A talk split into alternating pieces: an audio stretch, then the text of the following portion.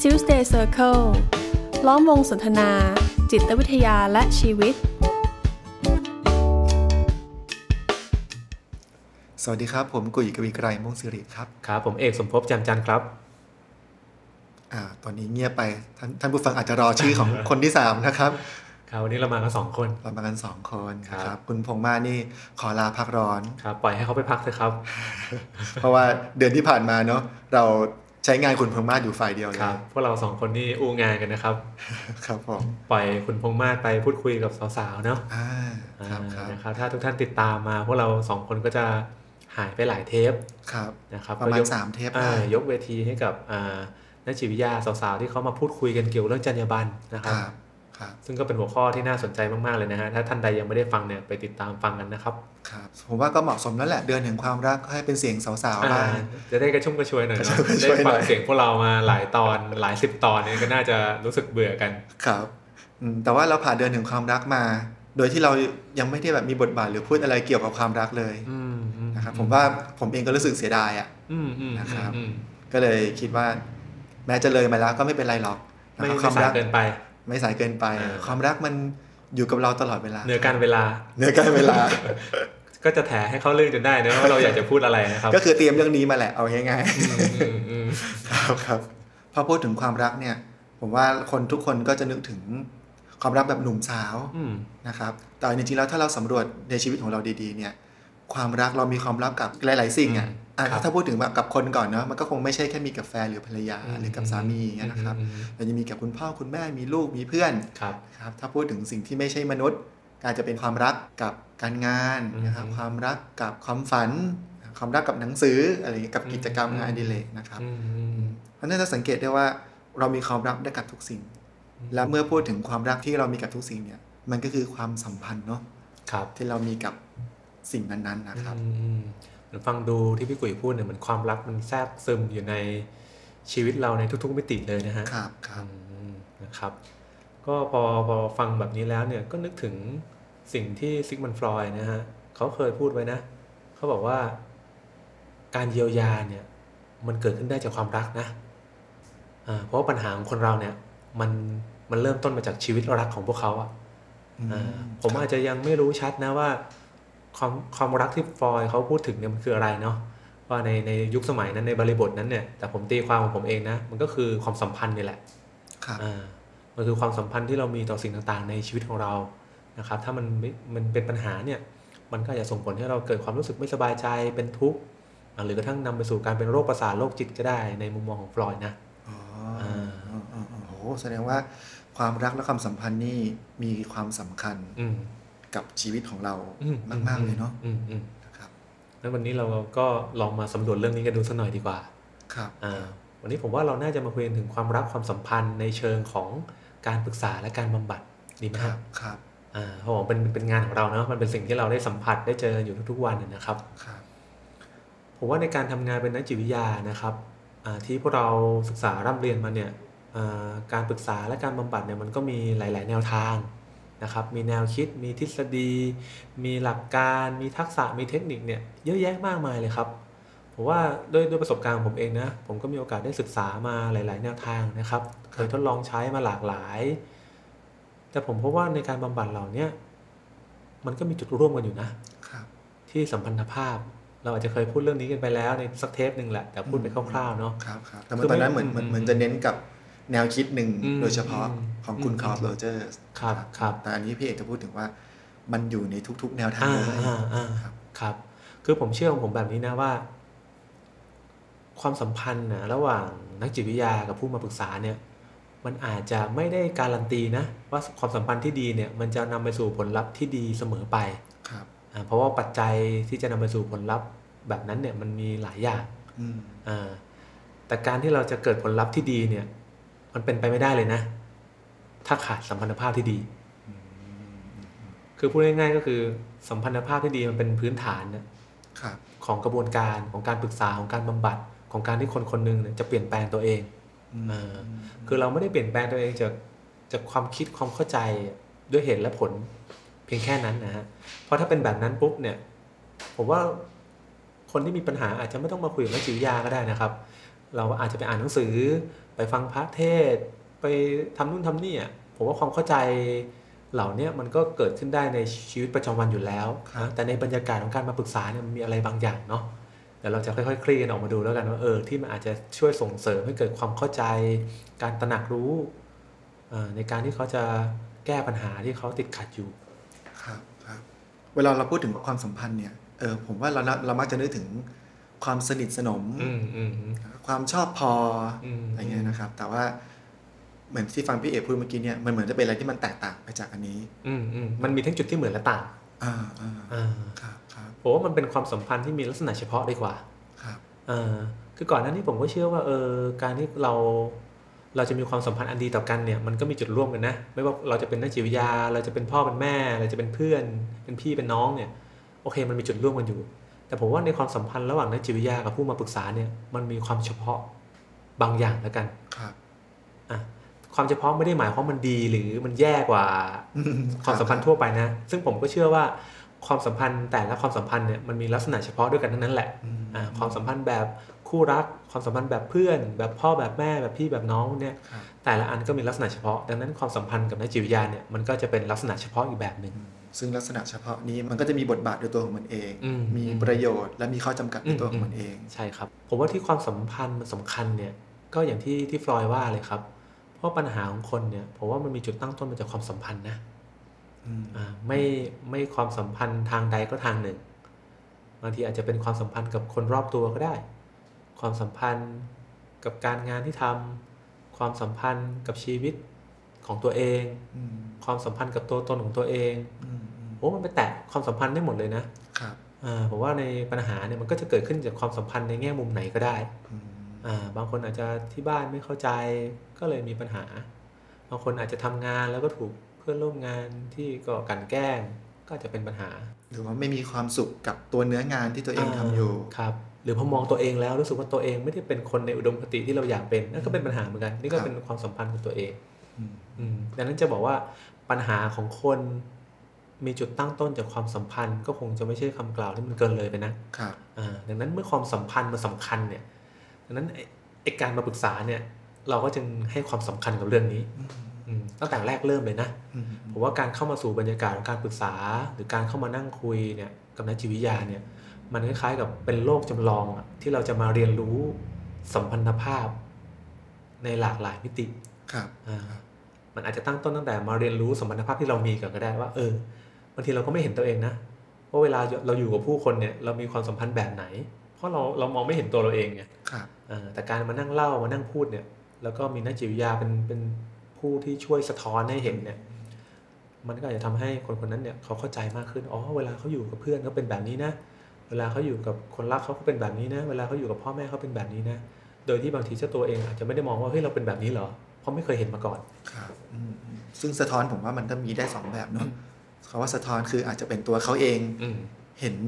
เห็นของเขาเองอะ อืมอืมอืม เฮ้ยเวลาเขาพูดคุยหรือ ม เขามีความคิดเรื่องอะไรเนี่ย มันได้พูดไปเรื่อยๆแล้วก็มันได้เป็นแบบนี้ออกมา เห็น กับอันที่สองคือ เขาอาจจะไม่ได้รู้ตัว อืม แต่นักจิตวิทยาเนี่ยเราทักกลับกลับไป อืมอืม เฮ้ยผมเห็นแล้วผมรับรู้ว่าคุณพยายามที่จะแบบเก็บงำเอ่อคุณดูคุณอึกอักที่จะพูดเรื่องเหล่านี้ อืมอืม หรือหรืออย่างผมเคยทักอย่างเงี้ยว่า ผมสังเกตว่าทุกครั้งที่คุณจะร้องไห้คุณขอโทษเสมอเลย อืม อย่างนี้เนาะเขาถึงได้ตระหนักขึ้นมา อืม ว่าเอยเออใช่ แล้วมันก็นำไปสู่การทำเข้าใจอื่น อ่าอ่าอ่าครับ ๆอืม เหมือนบางคนเนี่ยพอจะพูดถึงความต้องการของตัวเองเนาะที่มีต่อคนในชีวิตเนี่ย ครับ พอจะพูดถึงจุดนี้ก็อาจจะตัดผลว่าเออไม่เป็นไรหรอก อืม อืมเราต้องจัดการตัวเองเนี่ยมันก็จะเป็นแพทเทิร์นที่เออเขาอาจจะไม่ได้รับรู้ตัวเองมาก่อนนะว่าเขาไม่กล้าที่จะ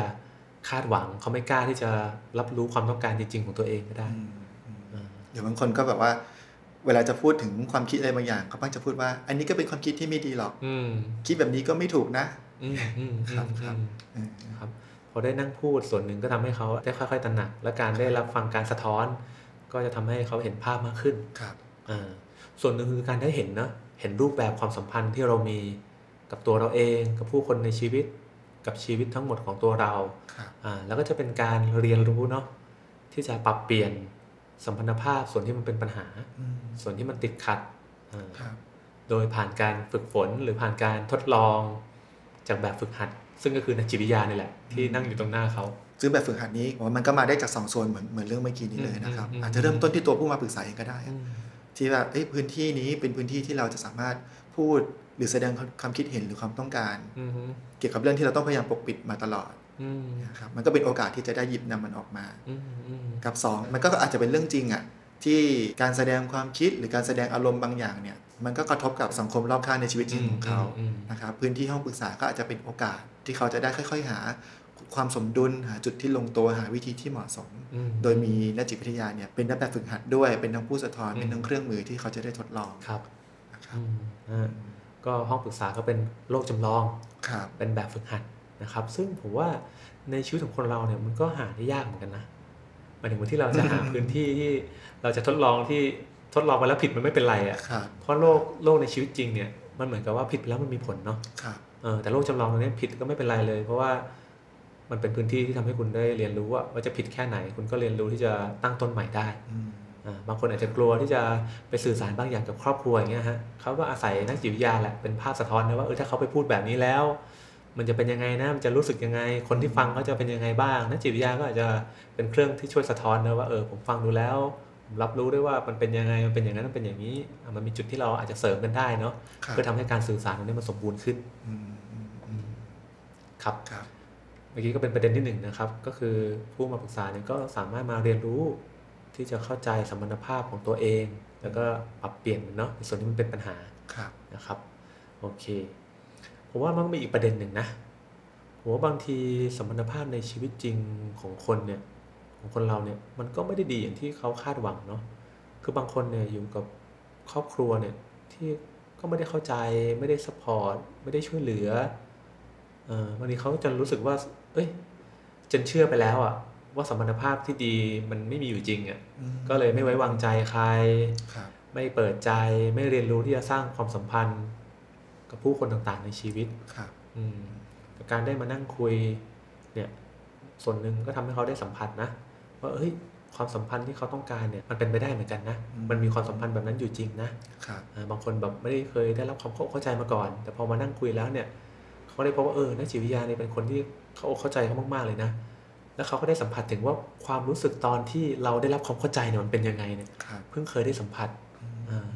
ความรู้สึกของการที่มีคนคนหนึงมาเอาใจใส่เรามากๆเนี่ยมันเป็นยังไงอ่า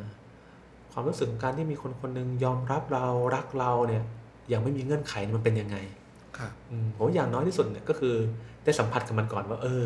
ความรู้สึกแบบเนี้ยมันเกิดขึ้นได้นะในสัมพันธภาพ อืมมันเกิดขึ้นจริงได้นะ ผมว่ามันก็อาจจะช่วยส่งเสริมอะที่ทำให้เขาจะมีความกล้า อืมอืม ที่มากพอ หรือมีความพยายามมากพอ ที่จะแสวงหาใช้คำนี้ละกัน อืมอืม ที่จะเสี่ยงอะ อื จากเดิมที่รู้สึกว่ามันไม่น่าจะเป็นจริงได้ อืมอืม จากเดิมที่เลือกที่จะเลี่ยงนะครับว่าเอองั้นมันงั้นมันไม่มีหรอกหรือว่า ติดอยู่กับความกังวลจนต้องคอยหนีเสมอ อืมอืม ๆนะครับ ก็กล้าที่จะเสี่ยงมากขึ้น อืมอืม เพราะเราเชื่อว่ามันมีอยู่จริง อืม แต่มันไม่ได้แปลว่าจะต้องเจอเท่านั้นน่ะ เออ ถ้าเปรียบเทียบแล้วกันเมื่อก่อนอาจจะคิดว่าไม่อยากผิดหวังเลย อืมอืม อืมเพราะว่าเชื่อว่ามันจะไม่มีจริง อืม ก็เลยยิ่งหนียิ่งเลี่ยงครับ ตอนนี้พอเชื่อแล้วว่ามันมีอยู่จริงได้งั้นจะผิดหวังบ้างก็คงไม่เป็นไร อ่าอ่า ครับ แล้วเหมือนบางคนก็ได้มาค้นพบสิ่งที่ตัวเองต้องการจริง ๆ ด้วยนะ ครับ จากความสัมพันธ์ระหว่างตัวเขากับนักจิตวิทยา ครับ คือผมว่าเวลาที่เราคิดว่าเราต้องการอะไรอะกับเวลาที่เรารู้สึกถึงสิ่งนั้นจริงๆเนี่ยมันก็ต่างกันนะ อ่าอ่ะยกตัวอย่างเช่นอ่าสมมติถ้าเราอยากจะมีมีใครสักคนในชีวิตเนี่ยเพราะถ้าเราคิดเอานะเราก็จะมีมีอะไรอ่ะมี ภาพฝัน มีรายการแล้วกัน อ๋อ ที่เรา ยการ ที่เราทดไว้ในใจอ่ะเขาต้องเป็นคนอย่างนั้นอย่างนี้ด้วยความคิดของเราอ่ะ ครับ อืมแต่เราก็ไม่ได้เคยสัมผัสจริงๆหรอกว่าต่อให้เราได้เจอคนแบบนั้นแบบนี้จริง ๆ ที่อย่างที่เราต้องการเนี่ย มันจะรู้สึกยังไง เออมันจะรู้สึกยังไง จะตอบโจทย์เราจริง ๆ หรือเปล่า เนาะแต่การได้มาคุยแล้วการได้สัมผัสถึงความรู้สึกบางอย่างที่มันพิเศษในความสัมพันธ์เนี่ย มันอาจจะทำให้เขาได้กลับมาตระหนักด้วยนะว่า เออเฮ้ย สิ่งที่เราต้องการจริงๆ มันคือสิ่งนี้นี่นะครับมันไม่ใช่สิ่งอื่นอย่างที่เราเคยนึกเอา อืม อ่า บางทีบางคนรู้สึกว่า เฮ้ย แค่ มีคนมานั่งรับฟังเราอะด้วยความเอาใจใส่เข้าอกเข้าใจเราเนี่ย เอ้ย มันมันพอแล้วนะ ครับ จริงๆ เราต้องการแค่นี้เองในความสัมพันธ์น่ะเราไม่ได้ต้องการรายการยืดยาวเลย ที่เราเคยนึกเอาไว้อะ อืม เออก็เป็นไปได้เหมือนกัน ครับ นะครับดังนั้นในประเด็นนี้ก็เหมือนกับว่าเออสัมพันธภาพในห้องปรึกษาเนี่ย มันก็เป็นสมรรถภาพที่ช่วยเติมเต็มความต้องการบางอย่างนะ เป็นสมรรถภาพที่ช่วยยืนยันว่ามันเป็นไปได้เหมือนกันนะในชีวิตจริงที่เราจะไปแสวงหาหรือไปสัมผัสกับสิ่งเหล่านี้ ครับ ในประเด็นต่อมาผมว่าผมคิดว่ามันน่าจะเป็นประเด็นที่สำคัญที่สุดเลยนะ ก็คือสัมพันธภาพระหว่างนักจิตวิทยากับผู้มาปรึกษาเนี่ยตัวสัมพันธภาพเองนั่นแหละ ที่มันมีส่วนสำคัญที่จะเอื้อในการที่จะแก้ปัญหาอ่าคืออย่างนี้ครับผมก็จะได้ยินหลาย ๆ คนนะก็บอกว่าเฮ้ยสิ่งที่นักจิตวิทยาพูดเนี่ยมันก็ไม่ได้ต่างจากที่พ่อแม่เคยบอกเขาเลยนะ อืม ไม่ต่างจากที่เพื่อนเคยบอก ไม่ต่างจากที่คนรักเคยบอก แต่ตอนนั้นที่ฟังแล้วมัน มันก็ยังไม่ไม่ยอมรับอะ ครับ หรือฟังแล้วก็เข้าใจนะ แต่ก็ยังไม่ได้ช่วยคลี่คลายอะไรในใจไปเออแต่พอได้ยินประโยคเดียวกันหรือคล้ายๆกันเนี้ยจากนักจิตวิทยาในห้องปรึกษาเนี่ยเออทำไมเขารู้สึกเขาเขาเข้าใจมันได้มากกว่า เขายอมรับมันได้มากกว่าอืม ในอีกมุมหนึ่งบางทีคำพูดนั้นอาจจะไม่ได้มาจากตัวนักจิตวิทยาด้วยอะ อืมอืม ที่ผมเคยเจอนะ เป็นคำพูดของเขาเอง อ่าอ่าเขาพูดขึ้นมาเอง เขาพูดขึ้นมาเองหรือเป็นคำตอบเป็นทางเลือกอะไร อื ที่ ม มันอยู่ในใจเขามาตลอด อืมอืม แต่ก่อนหน้านี้มันกระวนกระวายอะ อืมอืม รู้สึกว่าไอ้ทางเลือกนี้ มันไม่มันไม่ตอบโจทย์สักอย่าง อืม จะเลือกซ้ายก็ก็กังวลเลือกขวาก็กังวล อืม กังวลกระวาย แต่พออมาคุยในห้องปรึกษาเนี่ย อืมอืม ได้ทบทวน ครับ ทางเลือกทั้งหมดนั้นนะ อืม กลับรู้สึกว่าจิตใจมันสงบ อืม แล้วก็มองว่าไอ้สิ่งที่เคยเป็นปัญหาใหญ่อะเออมันกลับรู้สึกว่าเล็กลง อื ไม่ได้กังวลกระวายเหมือนแต่ก่อนแล้ว อืมอืมอืม ทั้งๆที่ทุกอย่างเหมือนเดิมเลยนะ ปัญหายังไม่ถูกแก้ด้วย อืมอืม นะครับ ครับ ผมว่าสัมพันธภาพที่ดีเนี่ย มันช่วยสร้างบรรยากาศเนาะ อืม ที่มันเอื้อต่อการที่คนคนหนึ่งอะจะเข้าใจสิ่งเนี้ยจากเดิมที่เขาเข้าใจแค่ในระดับของเหตุและผล ครับ อ่าผ่านการเข้าใจมันผ่านความรู้สึกของตัวเอง อืม อืมถ้าเปรียบเทียบเป็นภาพผมนึกภาพประมาณว่า จริง ๆ แล้วเนี่ยคำตอบของปัญหาเนี่ยมันมีอยู่ในตัวของแต่ละคนอยู่แล้วแหละ ครับ แต่ว่า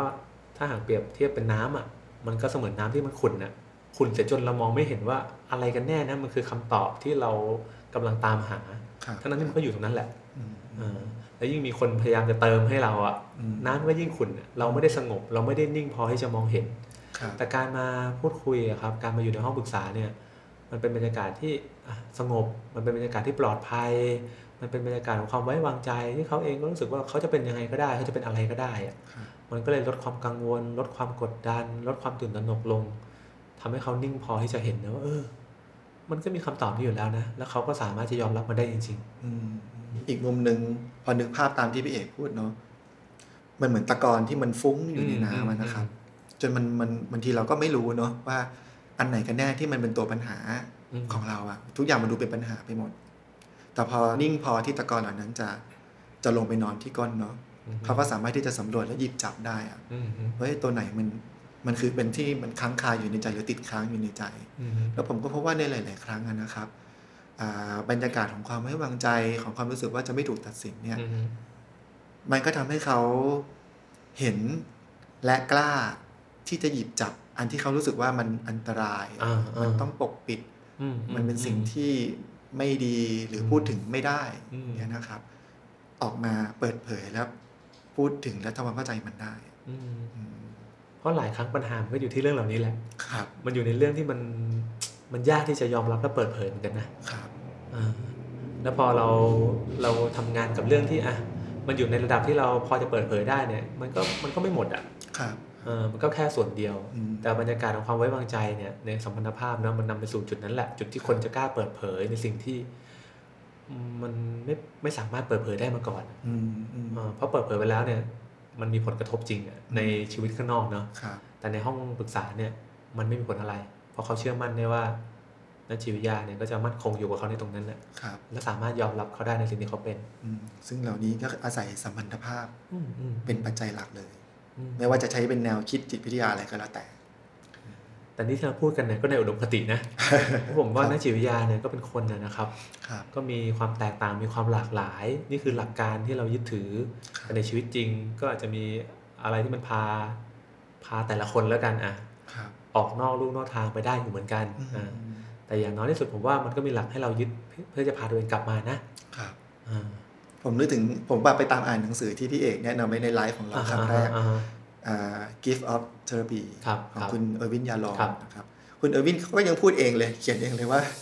เขาเขาบอกเขาเชื่อว่านักจิตวิทยา อืม ทุกคนแหละ อืม มันจะมีช่วงเวลาที่ อืม เขาเรียกว่าอะไรอะหลุดไปจากจรรยาบรรณ อ่าอ่าซึ่งผมว่านี่เป็นธรรมชาตินะ ครับ คือมันไม่มีใครที่จะอยู่ในขอบเขตนั้นน่ะ ครับ ได้ตลอดเวลา เพราะขอบเขตคือสิ่งที่เราสร้างขึ้นทีหลังนะ ครับ แต่ความเป็นมนุษย์มันเกิดขึ้นก่อน อืม อ่า แต่มันก็ไม่ได้หมายความว่าเราจะปล่อยให้ความเป็นมนุษย์ของเรา มันพาเรา ไปไหนต่อไหนอะ ครับ คือมันไม่ได้เรื่องที่ผิดในตัวมันเองนะฮะ แต่ถ้าเรา ครับ กลับมาที่จุดมุ่งหมายในการบำบัดหรือในการปรึกษาเนี่ย อืม จุดมุ่งหมายของเราคือ เราอยากให้ผู้มาปรึกษาเนี่ยเขาได้ประโยชน์มากที่สุดเนอะในการแก้ปัญหา อืม ดังนั้นอะไรกันล่ะ ที่จะนำไปสู่สิ่งนั้น อืมอืม ว่าะนั่นแหละ มันก็คือเป็นที่มาของจรรยาบรรณเนาะ อืม ที่เราจะถูกเซตเอาไว้ว่าเออประมาณนี้นะครับ ที่จะเป็นประโยชน์ที่สุด อืมอ่าแต่ว่าในมุมมองผมเนี่ยจรรยาบรรณเนี่ยคงไม่ใช่สิ่งที่เอาไว้ยึดถือเป็น อืม กฎอะ อืม ที่เราจะต้องพยายาม อืม ทำให้ได้แบบนั้น แต่มันเป็นหลัก อืม ที่ทำให้เราได้ได้ใช้ตระหนัก อืม ได้ใช้พัฒนา เอาไว้ทบทวนตัวเอง าไว้ทบทวน อ่า ตัวเราเอง เพราะว่าทำตามนี้แหละ เราจะได้ประโยชน์สูงสุดกับผู้มาปรึกษา อืมอืมอืมครับ ผมว่ามันเป็นความความตระหนักอะเนาะ ครับ มันเหมือนกับถ้าเราไปดูเรื่องของศิลธรรมอ่ะ ครับ ถ้าเราจะทำไปเพราะว่าเออมันคือกฎที่ให้เราทำตามมันก็คงจะไม่ใช่อ่ะ ครับ แต่มันคือสิ่งที่เราทำให้เราตระหนักมากกว่าว่าทำแบบนี้แล้วเนี่ยมันได้ประโยชน์นะ อืม มันได้ประโยชน์กับทั้งตัวเราเอง แล้วก็ได้ประโยชน์กับทั้งคนที่อยู่รอบๆข้างเรา ครับ อืม แล้ว ยก ถ้า ตัวอย่า ได้เป็ ง น แบบ คุณ สินสินห้าอย่างเนี้ย ครับ ผมว่าถ้าเราจะยึดถือตายตัวว่าเฮ้ยทำแบบนี้ดีแล้วไม่ดีเป็นบุญเป็นบาปเนี่ยมันก็คงไม่ได้ประโยชน์อะแต่ถ้าเราเห็นว่าอ๋อทำไปแล้วเนี่ย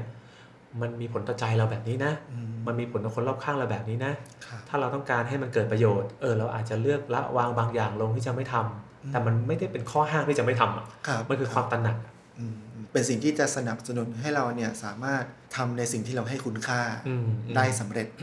ได้บรรลุผล อืม นะครับซึ่งในงานจิตวิทยาเราก็คือประโยชน์ของผู้มาปรึกษา ครับ นะครับ อืม นั่นแปลว่าเราก็ต้องตระหนักใช้คำว่าขอบเขตได้ไหม อืมอืม นะครับ อืม ตระหนักขอบเขตบางอย่าง อืม ที่ถ้าเลยออกไปจากตรงเนี้ยมันจะเริ่มส่งผลลบแล้ว อ่าอ่า เนี่ยครับ ครับก็อย่างที่เกริ่นไว้ตอนต้นนะครับว่าสัมพันธภาพแต่ละรูปแบบเนี่ยมันมีลักษณะเฉพาะของมัน ครับ และมันจะมีประโยชน์ที่สุดก็ภายใต้เงื่อนไข